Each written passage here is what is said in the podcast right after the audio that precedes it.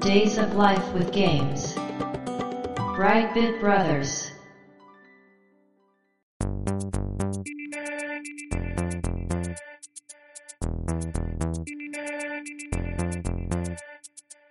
どうも、ワンピー川崎です。どうも、2P 長谷川です。この番組はかつてゲーム少年だったワンピー川崎と 2P 長谷川の二人がゲームにまつわる様々な話題で古きを訪ねて新しきを知る番組です。はい。ということで、ブライトビットブラザーズステージ148です。はい。今回のテーマは、クロス探偵物語。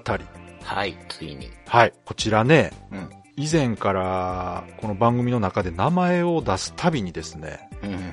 お便りとかコメントでね、うん。反応があるぐらいね、非常に人気の高いそうですね。ゲームなんですよ。熱心なファンがいる。まあ当然だと思うんですが、こちらだから私もね、いつか喋ろうといううん、うん。つもりだったんですよ。はい。で、まあ今回ね、いよいよ話そうかなということですね。1998年6月25日に、セガサターンで、セガサターン。はい、発売されたタイトルです。はい。販売はデジタル東京プランプランっていうね、うーん。ところが販売してるんですが、はい。こちらはあんまりピンとこなくて、どちらかというとこの開発はい。会社の方が私はよく覚えてるんですが、うん。開発はワークジャムと。そうですね。この名前もね、うんこの番組でちょいちょい出てきてると思うんですけども、はい。神宮寺三郎の時にもそうですよね。よく出てきててね、うん。あの時に話したいアドベンチャーゲームがあるんですよというのでね、うん。うんこのクロス探偵物語の話をしたと思うんですが、はい。でこちらね、セガサターン版が一番最初のタイトルになるんですが、そうなんですね。はい。この1年後、うん1999年の10月21日にうんプレイステーション版が発売されます。はい。で、その後、さらに1年後、2000年9月28日に、うん。プレステ用の廉価版が発売されます。ああ、なるほど。 2段階になってますねう。ん。で、これがね、結構バージョンが細かく違ってまして、うん、うん。まず、サターン版はですね、サブタイトルがあります。はいはいはい。クロス探偵物語、もつれた7つのラビリンスというサブタイトルがついてるんですけれども、うんこれがプレステ版になるとなくなります。うん。そして、廉価版はですね、さらに前編後編で分かれて発売されるという、ああ、そうなんですね。どっち買ったんですか私はサターン版買って遊んだあんです、なるよ。ほど。で、その後、プレステの廉価版を買い直したんですね。廉価版かな見たことあるのは、じゃあ。うんまあ、そんな感じでね、シリーズとしては、この1作目だけで、うん。うん。現在のところ止まっているということでですね。まあ、詳しい内容については本編で話していきたいと思います。今回もよろしくお願いします。よろしくお願いします。 Days of Life with Games. Brightbit Brothers. では、クロス探偵物語なんですが、ワークジャムというね、開発会社の話をしたなっていうところで、はい。神宮寺三郎のね、話をしたんですが、うん。まあ、それもそのはずというかですね、このクロス探偵物語の企画脚本監督をされている方が、上永豊さんという方なんですけども、はい。この方、神宮寺三郎に関わっております。うんうん。ただ、このクロス探偵物語の後うん。に発売された2002年にプレステ2で出た、うん神宮寺三郎イノセントブラックはい。というタイトルに関わられてるそうで、うん。この以前の神宮寺にはね、関わってないみたいなんですが、うん。この方の代表作の方が私は知ってたんですけども、あの、04チャンプっていうゲームご存知ですかね。あの、PC エンジンでしたっけそうですね。PC エンジンで出たうん。レースゲームなんですけど、うん04なんですよね、だから。うん。うん。うんちょっと独特のゲームで。で、うんこの04チャンプもね、お話がなかなかいいということが評判になってまして、なんかお金稼いだりできるゲームでしたそっうけですねはいね。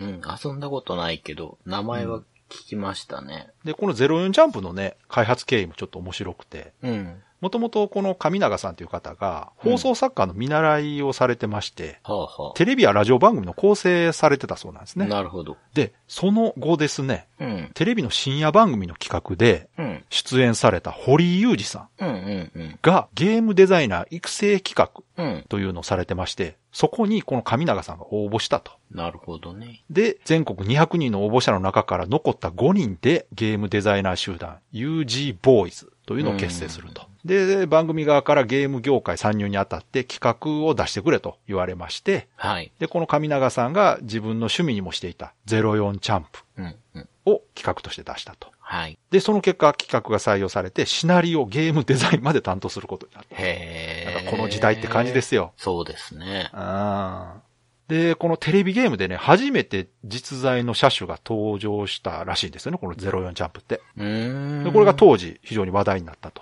うん、うん。で、結果04ジャンプはヒットしてですね、4作目までシリーズが出てあ。そんなにあるんだあ、結構出てます。はいへで、この4作目の後に、1998年ワークジャムを設立して、その設立した年にうん、クロス探偵物語を発売していると。え。うん、うん。こういう感じになってますね。なるほど。で、こちらがですね、脚本とかそのディレクションされてる方で、私はね、このゲームの魅力の一つが、その、イラスト、うん。グラフィックだと思ってるんですが、このキャラクターデザインがね、非常に私好みでして、うん、うん。このキャラデザとグラフィック監修されてるのが、玉木一平さんという方で、はい。漫画家でありイラストレーターでもあるとうーん。いうことでですね、漫画家の師匠が河合克俊さほう。ん。ね。代表作、帯をギュッとねとか、モンキーターンのね、はい。 方が師匠であると。ああ、なんかわかる感じがする。ねえ、わかりますよね。うんこう、すごくあっさりしたというか、そうですね。うん、さっぱりしたデザインというか。綺麗な線を引そうくそうそう。感じですよね。これ聞くと納得ですようね。ん。で、04ジャンプの方でもね、キャラクターデザインとして関わっていたという縁で、うん。この、今回、クロス探偵物語にグラフィックで関わっていると。うん、うん。で、このイラストもね、非常に印象深いと思うんで、ゲーム知らなくても、絵で覚えてる方いらっしゃるんじゃないですかね。もしかしたら。うん。で、あとね、このゲームの特徴として、そのゲーム部分とは関係ないんですが、 はい。 〇〇システム搭載っていうね、うん歌い文句があるじゃないですか。はい。最近ではもうほとんど聞かなくなりましたけど。 ね、昔はよく、ありましたねなんとかシステム搭載っていう売りがあったんですが、うんこのクロス探偵物語も、マッハシーク搭載っていうね、うん。ものが売りになってまして、はい。でこれは何かというとですね、独自の高速データ読み込み技術を使用してですね、うん。データロードの時間が短縮されていると。うん。だからこれは、セガサターンも、まあプレステもそうですけど、そのロード時間ってやっぱ当時問題だったんですよね。はで、まあアドベンチャーゲームとかでもテンポが崩れるというか、あうん。途切れてしまうというところで、このマッハシークというもので読み込みを高速化してるんですが、うん。これ本当にすごい技術で、うん。ほぼ読み込みないです、このゲーム。へえ。衝撃的でした。私、理屈は全然わからないんですが、これって、そのファミコン時代みたいにね、特殊なチップを積んでるとかじゃないわけですよ。うん。完全にプログラムで対応してるわけですね、これ。うん、うん、うん。ゲームのソフトウェア側で高速ロードを実現してるということで、どういうことしてるのかわかんないですが、うん。クロス探偵物語は本当に読み込みがないです。へえ、すごいな。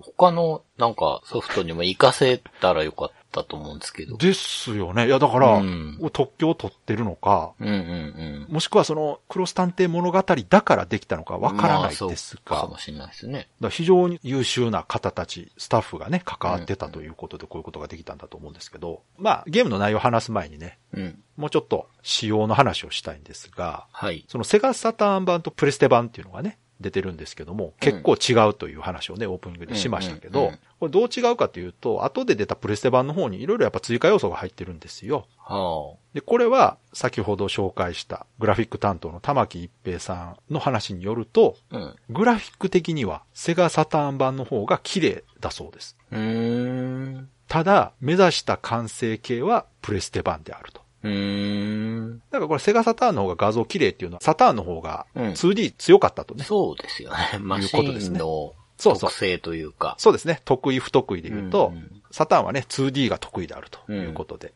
グラフィックは綺麗だけれども、いろんな追加要素が入っているプレステの方が、まあ、目指したものにうーん近かったですという話をされてまして、じゃあ具体的にどう違うかというと、わかりやすいところでいくと、主人公のキャラの声が、プレステ版は音声がある。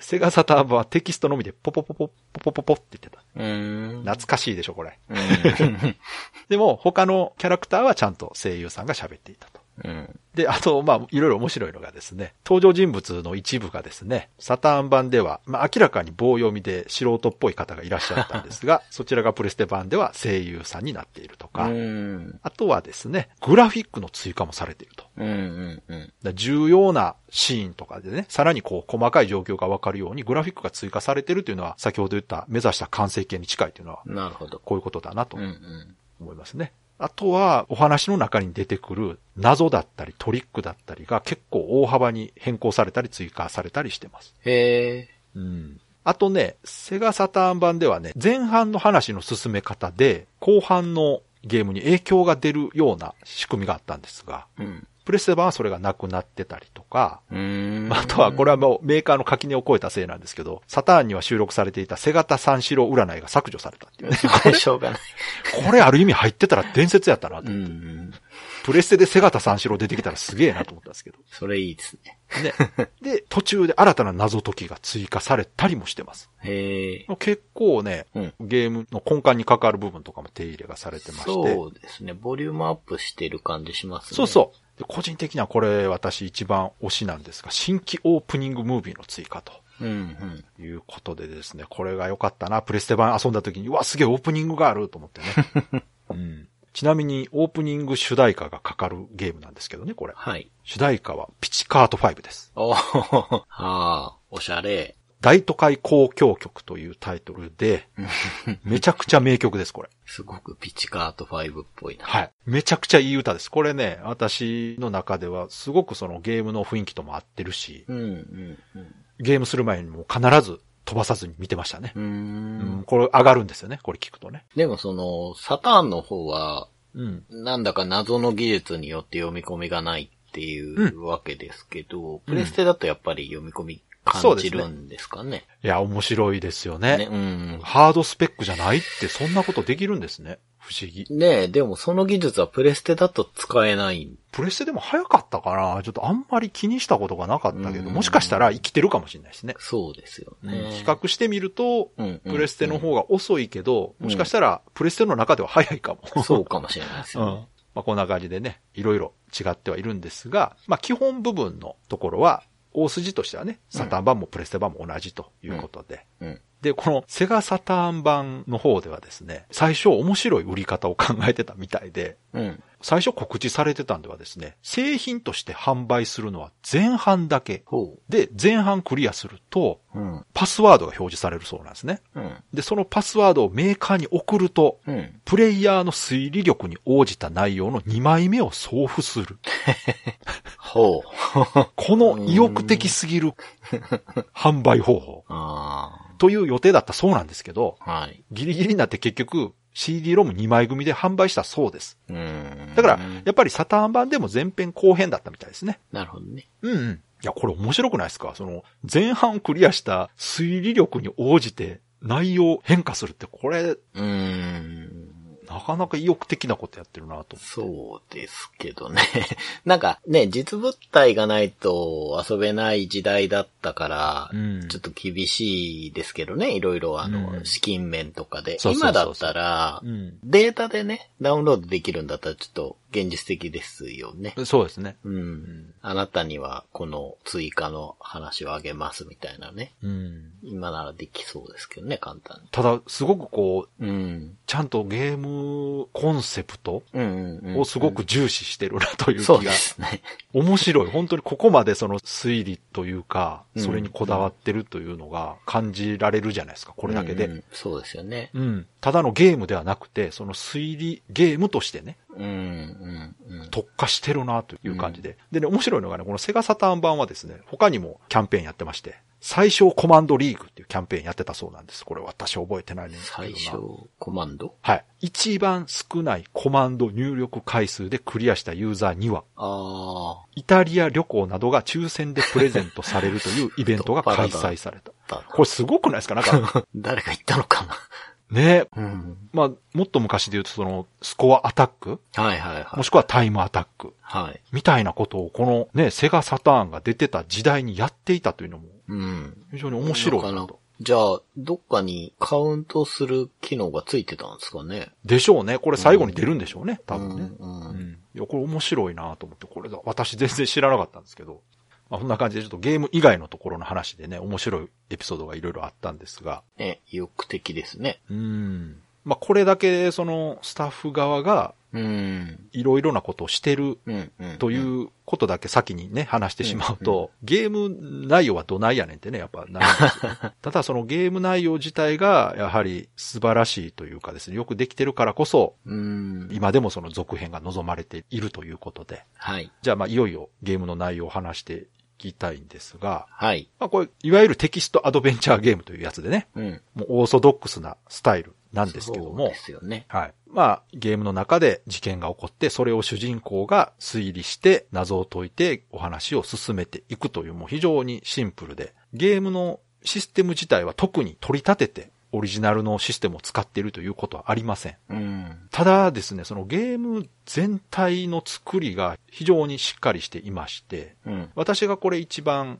好きなのがですね、本格推理ゲームなんですね。はい。で、この本格っていうのが何かっていうと、うん。まあ言ってしまうとそのコマンドを総当たりではクリアできないうん。ようになっている。謎解きの核になる部分を文字入力させるとかね。うん。そういうことがあるゲームなんですね。これはいはいはその他にもいろいろこう、本気の推理ゲームとして作られてるなというのを感じられるゲームなんですが、い。うん。ざっくりストーリーの話しますとですね、主人公、まあこれプレイヤーですね。プレイヤーには名前があります。うん。クロス・ケンというはい名。前がありまして、ケンはあの、剣の剣ですね。うん。えーこの主人公はですね、母親を早くに亡くして、父親と二人暮らしをしてたんですが、うん。その父親もですね、小学生の時に交通事故で亡くなっていたと。うん。で、数年後に高校を卒業した主人公はですね、お父さんのお墓参りに行った時にですね、うん。三木夏子と名乗る一人の女性に出会います。はい。そして、その彼女の口から、あなたのお父さんの死は交通事故のように見せかけた殺人だったのよと知らされます。うん。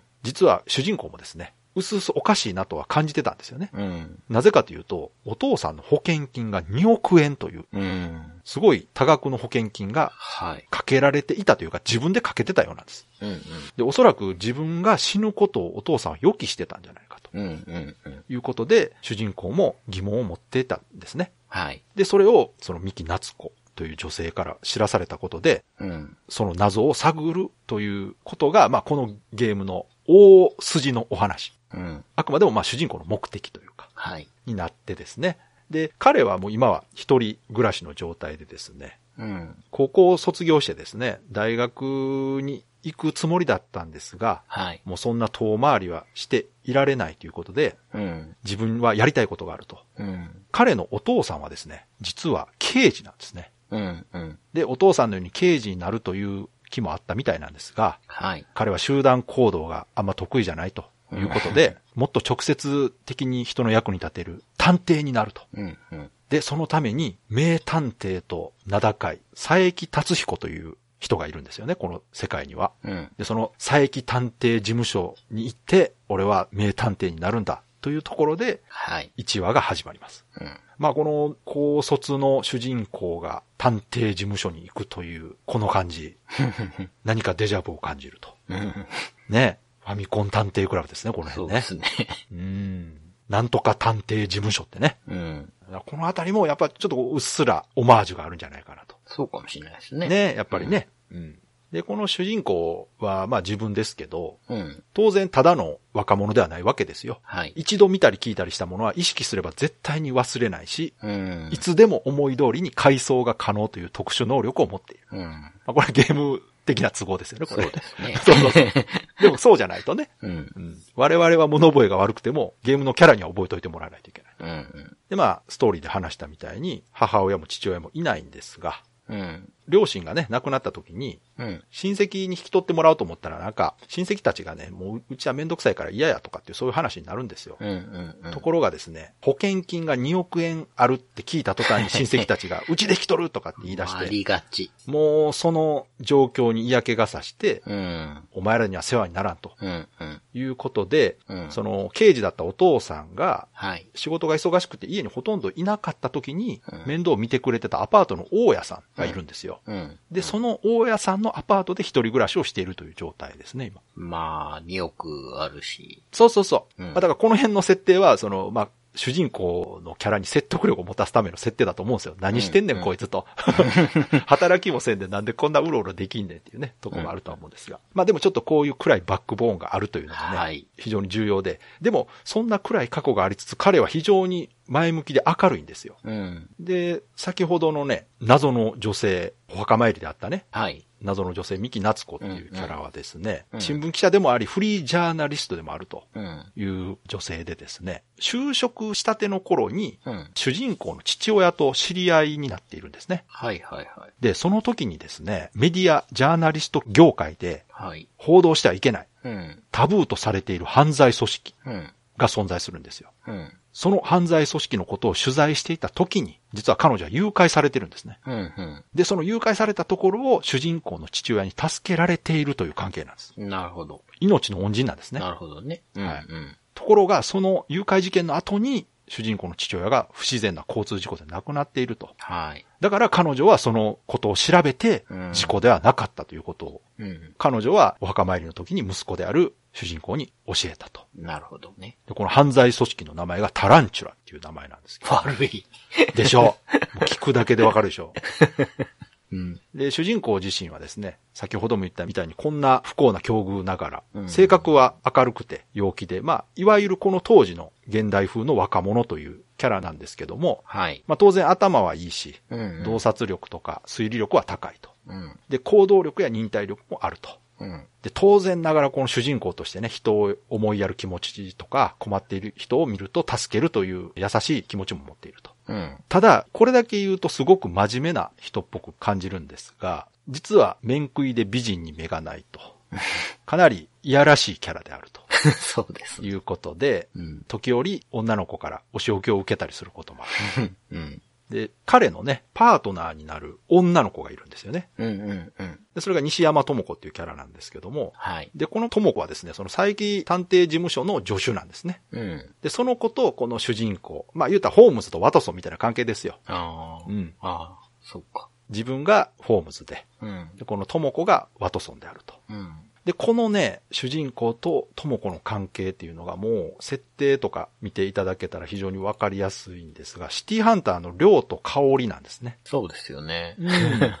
まあ主人公は普段ちょっとおちゃらけてて、うん。うん。うんい。やらしいとこもあるけどもう、ん。いざとなったらすごくかっこよく振る舞うというところが、本当にこうゲームしてても気持ちいいんですよね。うん。やっぱり主人公ってそうであってほしいし、うん。うん。まあ真面目すぎてもね、ちょっと魅力ないですけど、うん。やっぱこう、普段おちゃらけつつも決めるところは決めるぜっていうキャラは非常にやっぱベタだけれどもかっこいいなと。うん。確かに。そういうタイプのキャラですね。で、オープニングでシリーズがないという話をしたんですが、はい。このゲーム、まあ売り上げ自体はさほど振るわなかったんですけども、うん。タイトル自体のね、評価は非常に高かったんです。はい。で、もちろん続編を望まれてたんですけども、うん。結局出なかったんですね。うん。うん。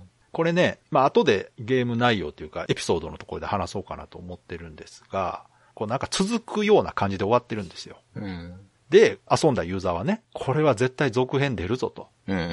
まあもしね、そうじゃなかったとしても、アドベンチャーゲームとかって続編出ること多いじゃないですか。はい。そうです見てあね。ればね。う。うんん。まあユーザーは当然続編を期待したし、作る人たちも続編を出したかったようなんですが、うん。やはり売り上げが非常に厳しかったということで、うん。続編の。の話自体は何度も出たらしいんですよ。うん。ただやっぱ実現しなかったと。うん。で、この裏話としてね、はい。プレステ版の廉価版ね。うん。だからタイトルで言うと一番最後に出たクロス探偵物語にはうん。予告ムービーが入ってまして、うん。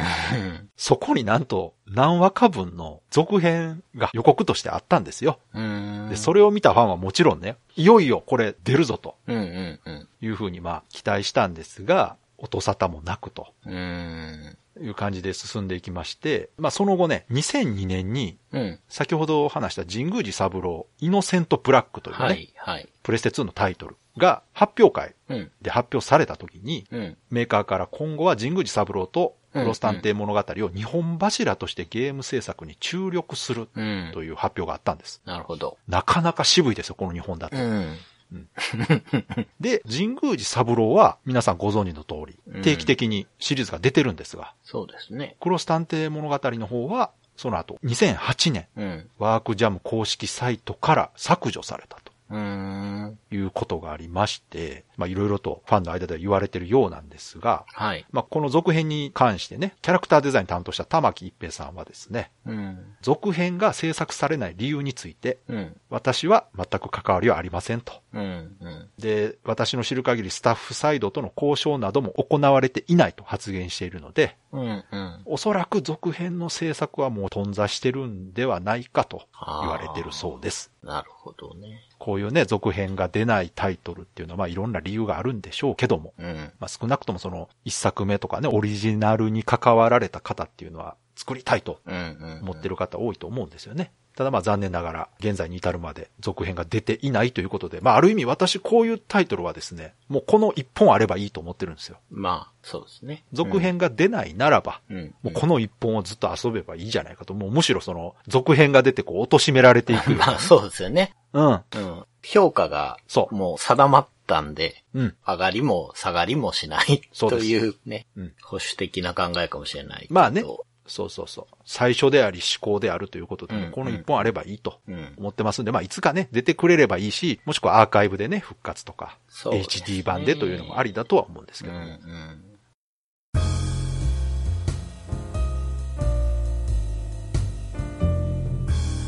Brightbit Brothers.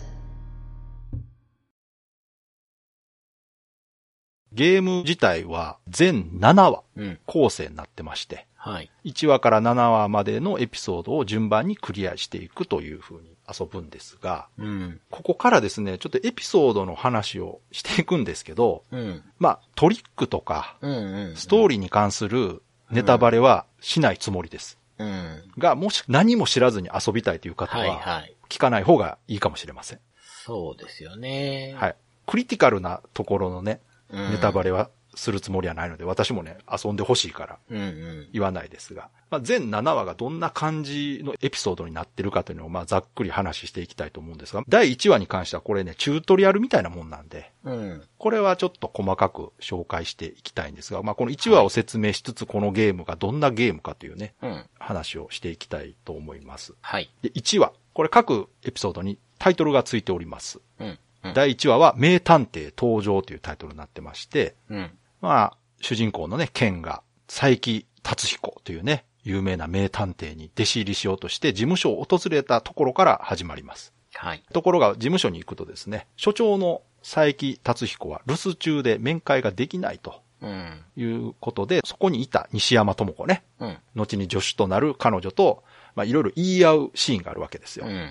で、ここでお互いにそのどういうキャラかがわかるような演出になっております。うん。うん。でね、この、まあ、キャラ紹介プラスチュートリアル的なパートになってまして、うん。で、チュートリアルって言っても、まあ、これ非常にオーソドックスなアドベンチャーゲームなので、はい。特にチュートリアルで説明するほどのことはないんですよ。うん。であくまでもこのゲームがどういうゲームか、どういう雰囲気のゲームかというのがこの1話でわかるという作りになってます。うん。ゲーム画面になったら画面下側にウィンドウが出てきてそこにテキストが表示されるという。で、このウィンドウのところにですね、主人公が喋るときには左側に主人公の顔のグラフィックが出てきます。うん。で、セリフを喋れば口パクします、ちゃんとね。はい。あとはびっくりしたら驚いた顔になったりとか、可愛い女の子見たら目がハートになったりとか、うん。結構いろいろ表情豊かに動くようになってます。で、剣以外の、主人公以外のキャラクターが喋っているときには、そのキャラクターの名前が表示されます。うん。で、もう一つね、その主人公がモノローグとしてセリフを言うときは文字の色が水色に変わるんですね。おー。で、この水色の文字っていうのはヒントになってたりします。うーん。だからファミコン探偵クラブでも主人公がモノローグでプレイヤーにこうヒントを教えてくれたりするじゃないですか。うあん。あいう感じの演出になってますね。で、事務所で智子と主人公が言い合いしているところに女子大生がやってきます。うん。その女子大生は夜中に侵入してきた何者かに襲われそうになったという話をしてくるんですね。で、主人公はですね、よし、この謎を自分が解けば弟子入りを認めてもらえるんじゃないかということで、勝手にこの事件を引き受けるはいはい。ことになります。うん。でね、この時にですね、ともこと主人公がやりとりしている中に、主人公の能力を示すようなやりとりがね、ちゃんと含まれてるんですね。うん。主人公がですね、ともこに対して、お姉さんがいるんだよね、みたいな話をするんですよ。うん。するとともこは、え、なぜお姉さんがいるって分かったのっていう話をするわけですよ。うん。すると、主人公は、ともこが着ている服のサイズがあなたには合ってないと。あということは、服を貸し借りできる人がいるということだよね、とあ。。うん、うん、でも、お姉さんって分からないじゃないの、と。うん。うん、妹かも。もしれないじゃないっていう問いに対して、ともこの年齢を考えると、妹なら高校生以下になると。うん。ともこが着ている服は大人っぽいブランドもので1着10万円ぐらいするような高価なもので学生に買えるものじゃないと。うん。いうことで、お姉さんだという結論を導き出すという演出が入ってまして、うん。このあたり非常にうまいなと。そうですよね。ね。漫画とかあったうんドラマとかでもよくあるね。うん、うん。その主人公がパッと見て、うん。知らないことを当ててしまうという、このベタですけど、うん。わかりやすい演出。そうですよね。うん。うん。で、これによって、プレイヤーはですね、あ、こいつ結構賢いんやなと。うん。うん。うんでね、しっかりとね、この賢さを示した後に、ちょっとこう、いやらしいシーンを混ぜてくるん ですよ胸のサイズも違うしね、みたいなこと言ったりするんです。こういうとこ ろもね気がする、非常にうまいんですよね。うんう。ん ちょっと怒られてたような気そがうする。そうそうそう。う。うんんで、まあ、この後その女子大生の話を聞いて、女子大生の家に実際行って、うん。部屋の中を調べるというパートになるんですね。うん。で、ここで何をするかっていうと、コマンドが出てきて、そのコマンドを選んで実行して、その部屋を調べるというところは、まあ今までのね、アドベンチャーゲームと同じなんですが、このゲームメインはね、あの、ポインターなんですね。うん。コマンドもあるんですが、基本ゲーム画面、その背景ね、部屋の中とかにポインターを当てることでゲームを進めていくんですよ。うん。だからこのあたりも本格アドベンチャーという感じがするんですね。うん。とりあえずその自分の意思で能動的にこう操作している感があるんですよ、こういうところ。ああ、なるほど。で、ある部分を調べるとさらにこうアップになって、より細かく調べることができたりとか、うん。視覚的にその操作するところは重要になってるゲームですね。う。うんで、この1話というのが大体初めてやると1時間ぐらい。うん。結構じっくりそのキャラの説明から入って、うん。うん。結構ね、1話にしては登場人物多いんですよ。うん。その女子大生の件での容疑者みたいな人とかも出てきたりとか。はで、最終目的である佐伯さんに会わなダメなんですよね。うん。うん。佐伯達彦に弟子入りするのが一応目的ですから。うん。で、この1話の最後にね、ちゃんと会えるようにはなってるんですけども、うん。うん。じゃあ佐伯達彦ってどういう人なんやっていうのも、まあ、この最初の部分でネタとしてね、うん。生かされてるんですけども、主人公がですね、とも子に、佐伯先生はタバコを吸うかいっていうシーンがあるんですよ。うん。うん。すると、ともこは、いいえ、推理力が鈍くなると言って、絶対に吸わないわ、っていうシーンがあるんです。あれ、誰かをディスってる感じ。ね。タバコを吸ってひらめく名探偵ってどっか聞いたことありますよね、これね。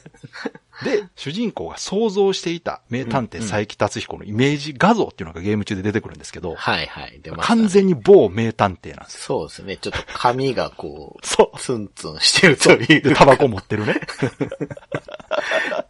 渋かっこいい感じですそね。うそうそう。まあ、このあたりなんかはちょっとこう、メタネタというかね。うん。うん。で、まあそういうイメージしてたけれども実際に会ってみたらそうじゃなかったというのがまあこの1話の話になってるんですけども。で、1話の最後の部分で謎解きとして文字入力が出てきます。あ、そうだ。はい。どこにいるか当ててみなさいみたいなやつでした。これがね、ここで私確信したんですよ。あ、このゲーム本格派やと 思って。確かに。だって、うん。文字入力式ってうん当てずっぽでは絶対当たらないんですそうよで。すよね。うんうん。うん。ただですね、まあこの謎自体そんなに難しくないと思うんですけども、うん。その、入力が失敗したことでヒントが出たりとかないんで、ああ。ここでね、詰まる人は詰まるかもしれないです。まあちょっと知らない人は知らないね。ような、今ならね、まあネットで調べりゃわかるんうですけど。。ん、まあそうですすね。確かに。に。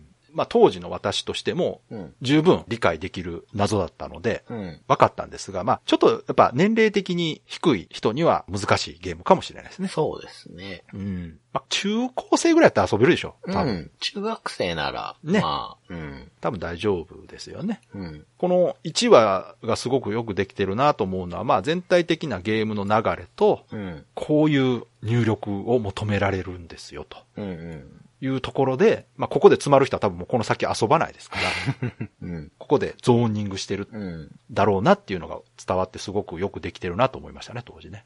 私はだからこの1話の最後でぐっとこう掴まれましたから、うん。 1話でこれなら後半どうなるんやろうっていうね。うん。うん。感じで進んでいくんですが。で、まあ、1話が終わると次2話がね、始まるんですけど、2話が、タイトルが疑惑というタイトルで、うん。まあ、とあるマンションの密室で一人暮らしの男性の首吊り死体が発見された。室内には争った形跡がなく、盗まれたものがなかった状況から、警察は自殺と断定したが、被害者の母親は、息子は絶対に自殺をするような子じゃないと。誰かに殺されたんだと強く主張して、藁をもつかむ思いで、佐伯探偵事務所を訪れる。うん。で、事件の真相を突き止めてほしいという依頼者の必死の願いに何かを感じた県は調査を開始する。うん、うん、という、うん。これも非常にベタな展開ですね。うん。警察は自殺とそうですね判断しているものを、うん。そうじゃないと。うん。で、普通ならね、もう、いや、警察が言ってるならもうそれ間違いないんじゃないですかというところを、うん主人公は何かを感じてね、いや、この事件は何かおかしいと。うん。うん。それを解決していくというのが、この非常に2話として素晴らしいチョイスだなと。うん。いう感じがしますね。序盤で小さな事件ながらもですね、うんオーソドックスでスタンダードなこの謎解きと、そうですね。うん、うん、うん。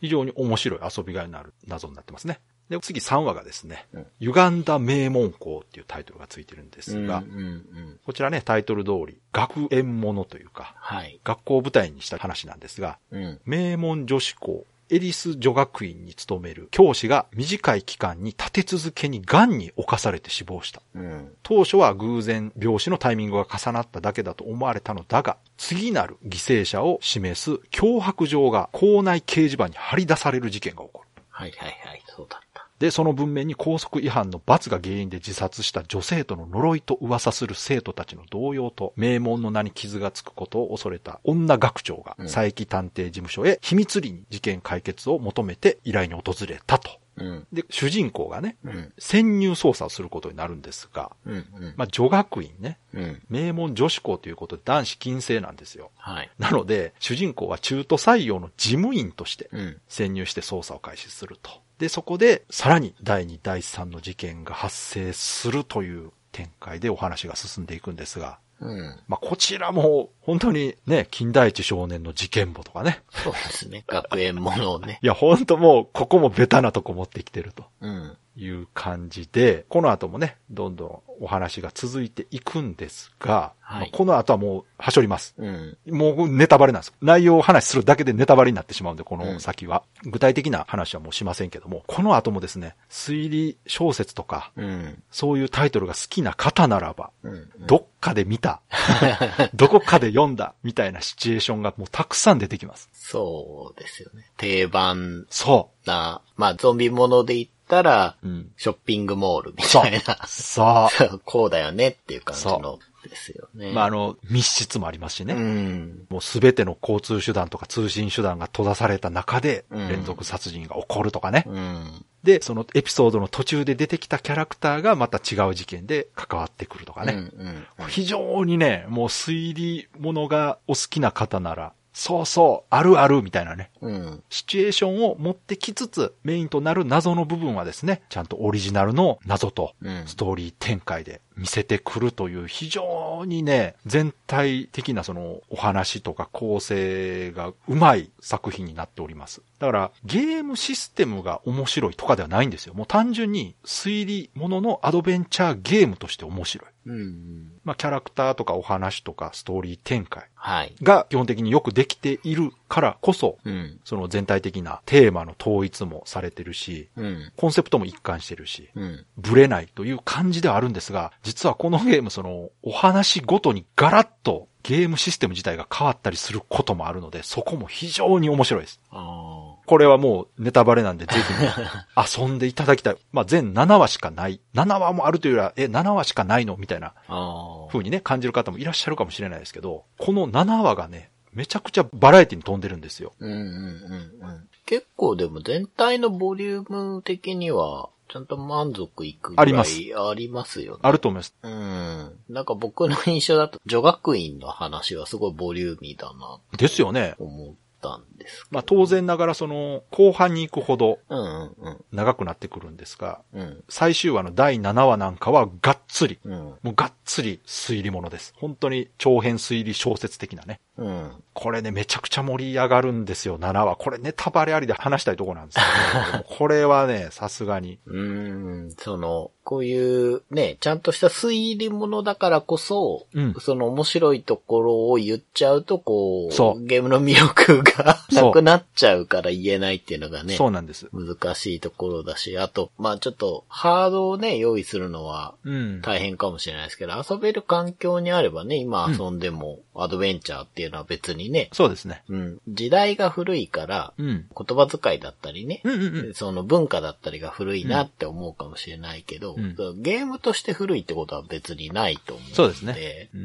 ん、そういう意味では、あんまね、中身が分かっちゃうようなこと言えないですよね。そうですそうですただ、その、見た目的に私はキャラクターデザインとかもすごく好きですし、うんうんうん。アドベンチャーパートのグラフィックでも、ちゃんとキャラクターが口パクしたりとか、はいはい。結構ね、アニメーションするんですよね。うん。うん。あのキャラクターデザインって、うん。あんまり古くならないタイプの絵ですそよね。うです。ね。もう全然古さ感じないですうね。ん。その、うんあんまり流行りに左右されないタイプの絵なので、そこもいいですよね。うんリアリスティックな方のうん。イラストうん。という感じのね、絵ですしね。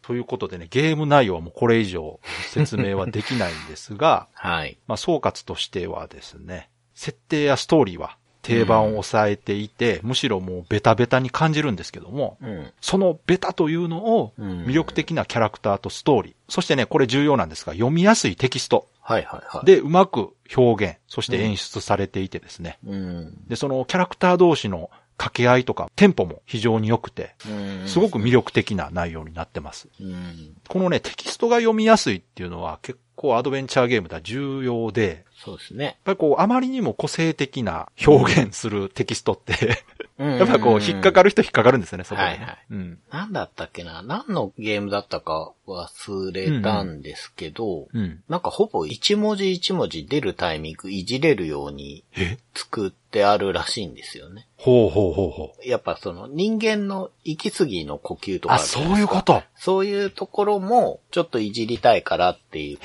とで、へまあシナリオの方なのか企画の方なのかわからないですけど、ー、うん。そこがいじれる仕組みになってるから最終的に調整するみたいなうんうんのをなんかで見たことあって、まあクロスではないですけど、なんかのアドベンチャーゲームでそういうのをうん。うんうんうん。読んで、へえ。まあ確かにそのテキストアドベンチャーっていうね、うん。中で 突き詰めて工夫していくとそこまで行き着くんだなと。そうですね。ファミコン探偵クラブなんかもろそうでしたよね。うーん。男の人は低い音でポポポポポポポポってしてねうん、女のキャラだとポポポポポポポってこうね、うん高くなったりとかねうん。まあドラクエでもやってましたよね。ゆっくり喋るところはゆっくり文字が出たりとか。そうなんですよね。ね。うん。そうそこの黒三帝物語が出た頃っていうのは、キャラクターのセリフを声優さんが喋ることが多いので、う。うん。まあそのテキストの流れるスピードがどうこうというよりはもう声優さんのお芝居になってしまってる感があって、うんうんうん。私はね、やっぱあの、プレステ版で主人公が喋るというのは正直そんなにいらなかったなとうん。は思ってます。わかります。僕もどっちかというとそっち派で。うん。なんか要所要所で、うんうん。ちょっと喋るタイプは好きなんですけど、うんうんうん神宮寺とかも、うん。どういうことだだけ 言って、あ、そうなんや、あれ。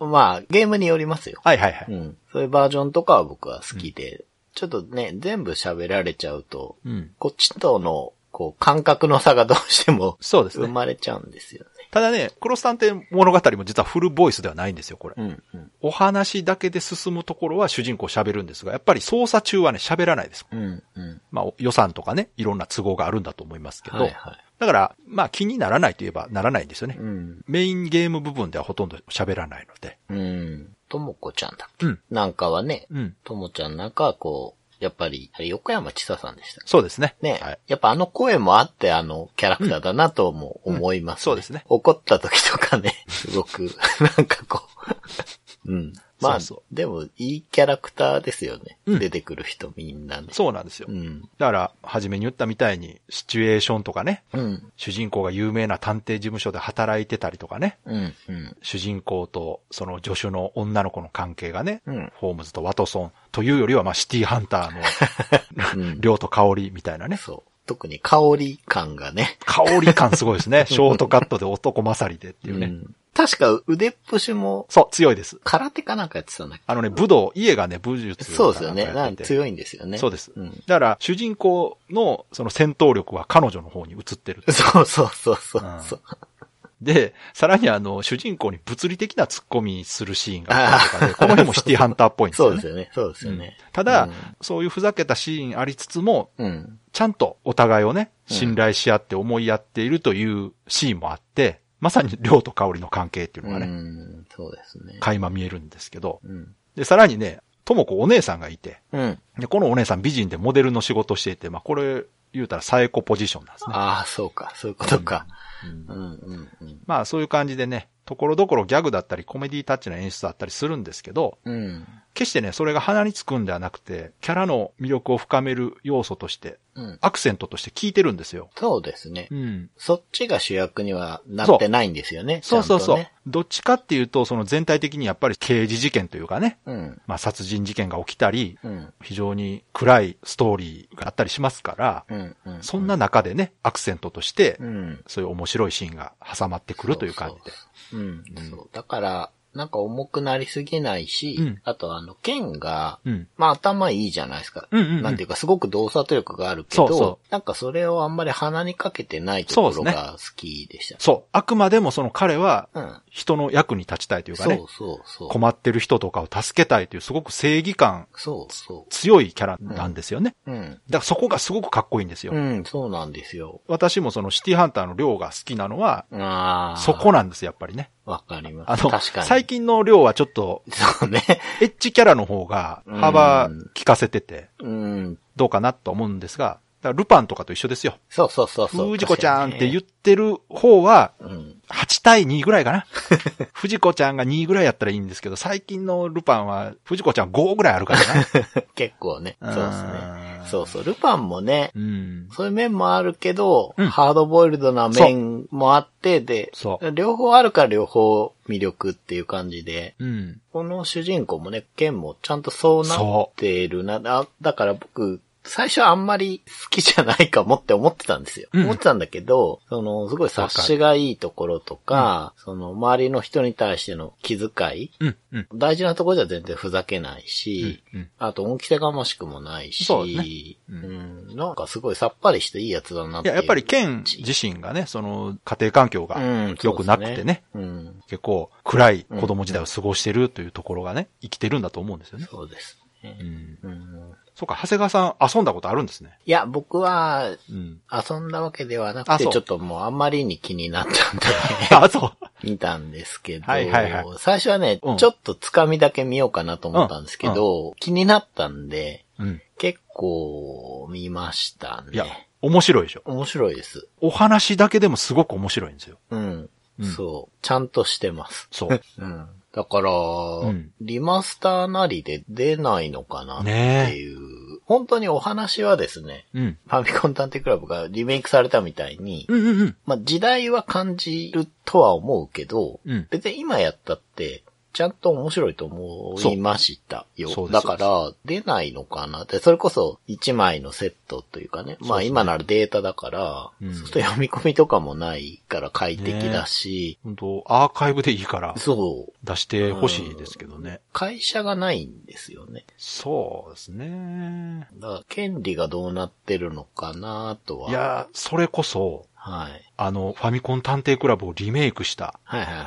あそこの会社がね、うん。権利を引き継いで、うん。リメイクとは言いませんが、本当に アーカイブでもいいからうん。出してほしいな。なんか、僕見たのだと、うん。商標を取ったのかな出願したのかな、とこが、レッドフラッグシップっていうところへーで、そこって、同国、そしてとあか、デザイアとか、はいはい。イブ、バーストエラーとかはいはいを、はい。そっちか。リマスターしてるマジで。ところが、何年か前に、ロゴの商標を取ったみたいなおっとのがあるんですよね。それいけんじゃないじゃん。そう。だけど、まあでももう3年ぐらい経っちゃってるみたいなんですよ。そう。いや、でもただ3年ぐらい。やりたい意思はあるんだろうし。いや絶対あるでしょうで、ね、同国とかをやってるんだから、そのラインとしては、うん全然クロスはね、いや、ありあり。欲しいっていう人いるというか、なんか、そもそも旧作アドベンチャーをリマスターしてるんだから、うん。なんか可能性はすごく高そういや、あると思いますね。あ、それはでもいい情報ですね。ね。うん。水面下でね、絶対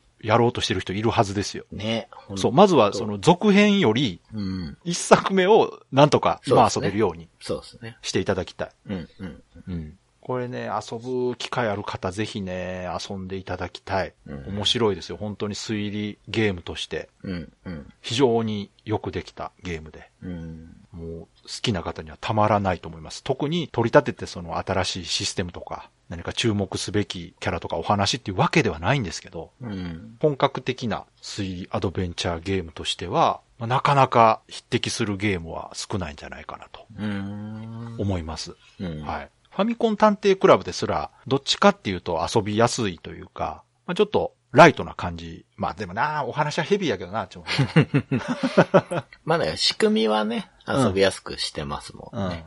ストーリーで言うとね、うんでもファミコン探偵クラブよりはクロスの方が結構ダークというか、うん。大人の世界の話って感じしますよう。ん。うん。うんこのあたりはね、好みもあるとは思いますが、推理アドベンチャーゲーム好きならば、絶対遊んで損はしないタイトルだと思います。はい。 Days of Life with Games. Brightbit Brothers.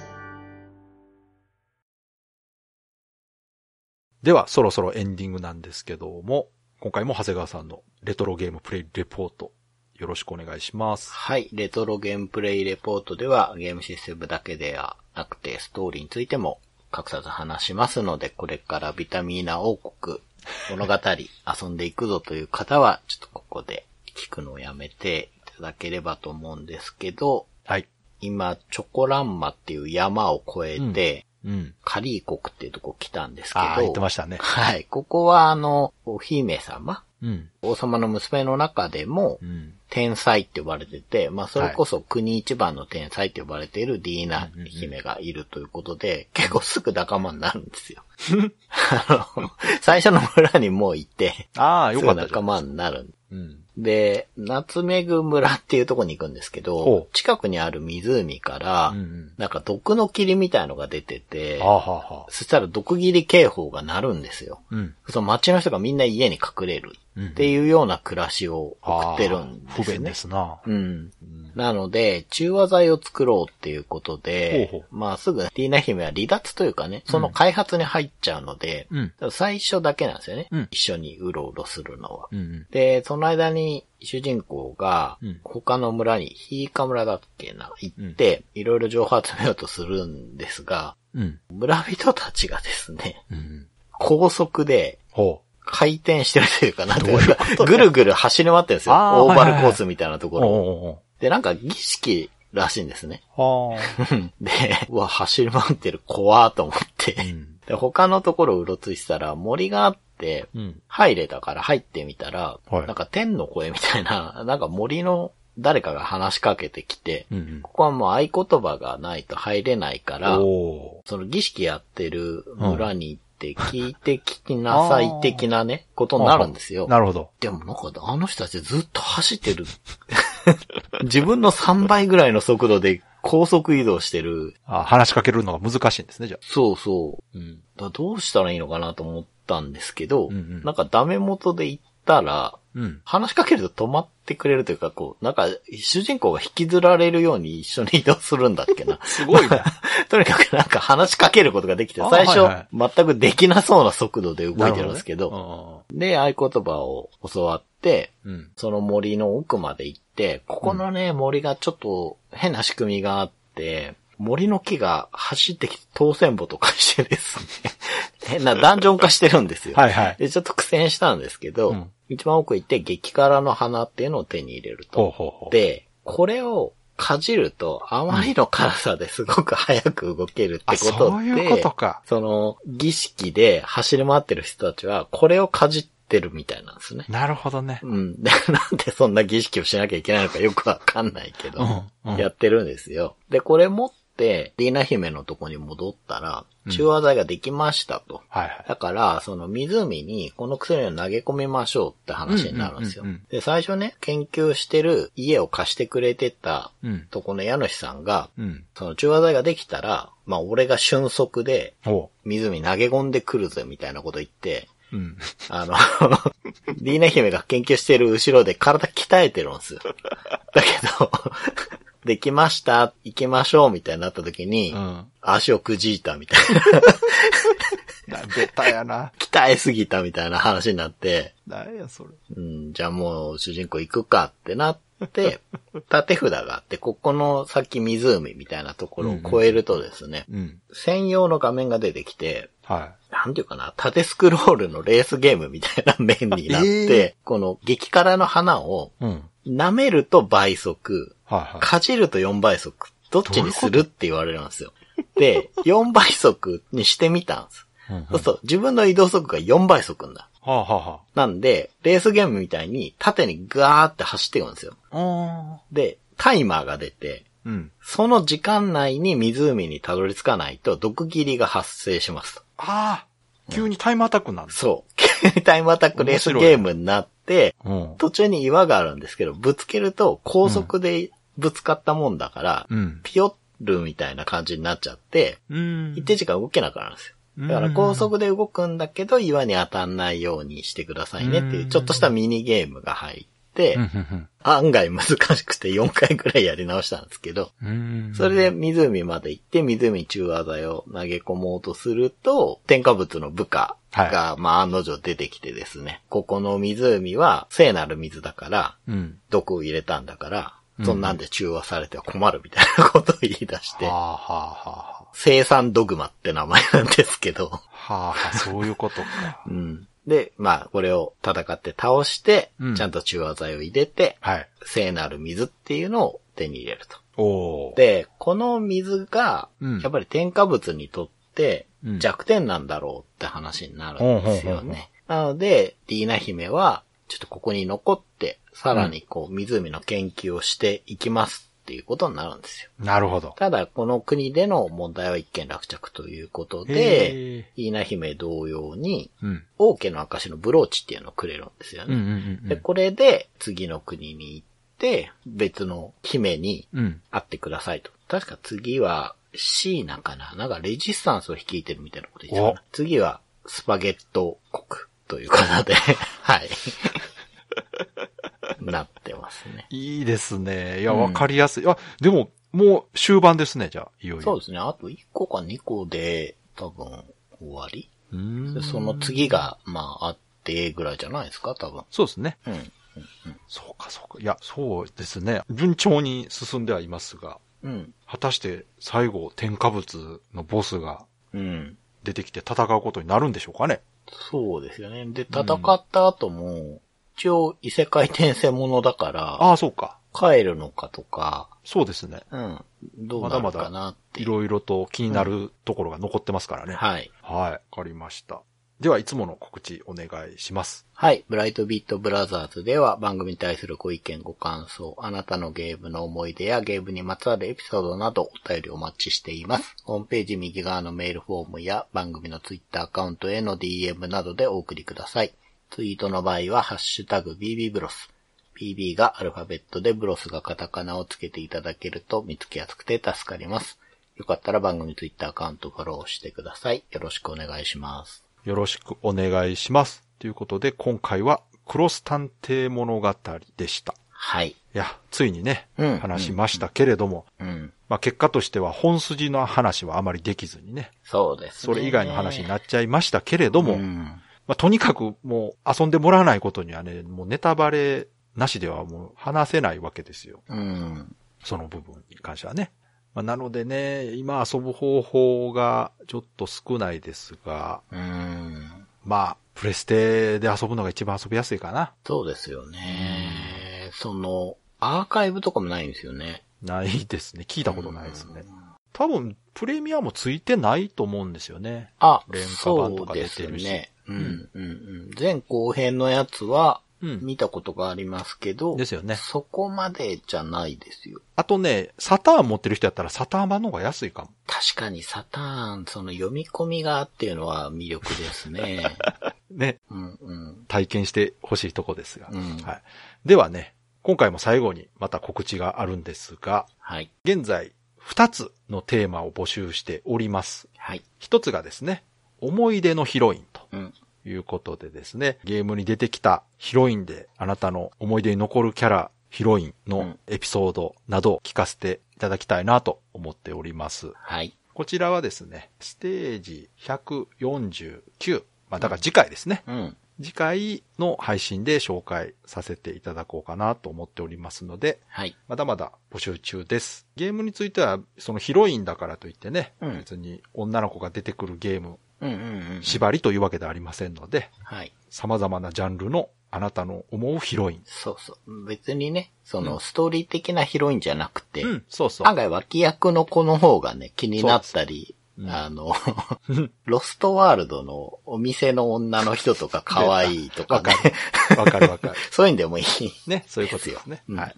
で、もう一つがですね、あなたの好きなステージはい。ということで、この番組、今年の4月で始まってから3年、うん。 3周年ということで、はい。 3周年記念企画の一つとしてですね、あなたの好きなステージというのを募集しております。はい。だから3周年まででいくと、ステージ150うん。うん。までのエピソードで、うんあなたが好きなエピソードとか、うん。面白かったというものがありましたら、はい。それについてのコメントやうん感想をいただけたら紹介したいと思っております。はい。こちらの方も募集しております。こちらね、だから150回のお便り会うん。の後ぐらいにね、うん。うん。紹介させていただこうかなと思っております。はい。告知は以上なんですが、もう一つね、うん。お知らせがありまして、はい。 3周年記念企画でまあいろいろ考えてるんですが、うん。そのうちの一つがですね、レトロゲームプレイレポートが新番組になりましたとうん。ということで、ツイッターの方では告知させてもらったんですけども、番組のね、エンディングコーナーとして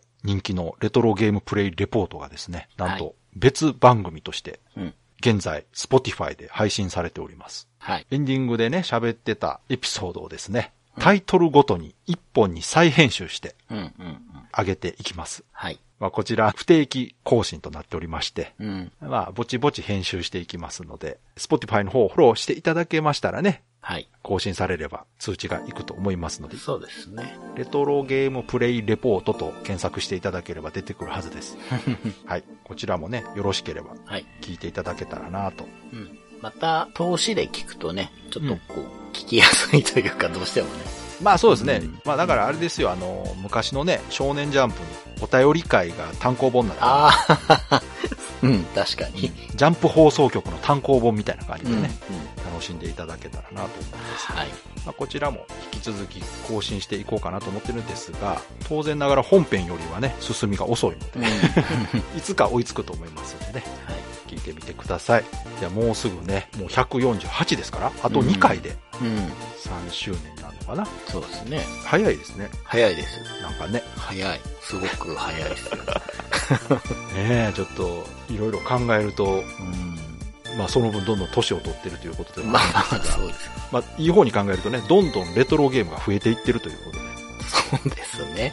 でどんどんレトロゲームになっていってますから、今まさにこの瞬間。うあらゆるゲームがレトロゲームになっているん。まあでも、始めた頃よりレトロゲーム自体が、こうう、一つのゲームのカテゴリーとして、と。そうですよね。ね、なんか、本当に復刻的なことも多いですしね、なんか随分盛り上がってますよね。あのうんニュースとかでもレトロゲームの話が出てくるようになってますからね。なってますね。まあ、そのコレクション的な意味でもね、盛り上がってるみたいですし、うんうん実際リメイクっていうのもたくさん出てますから、ほんとほんと。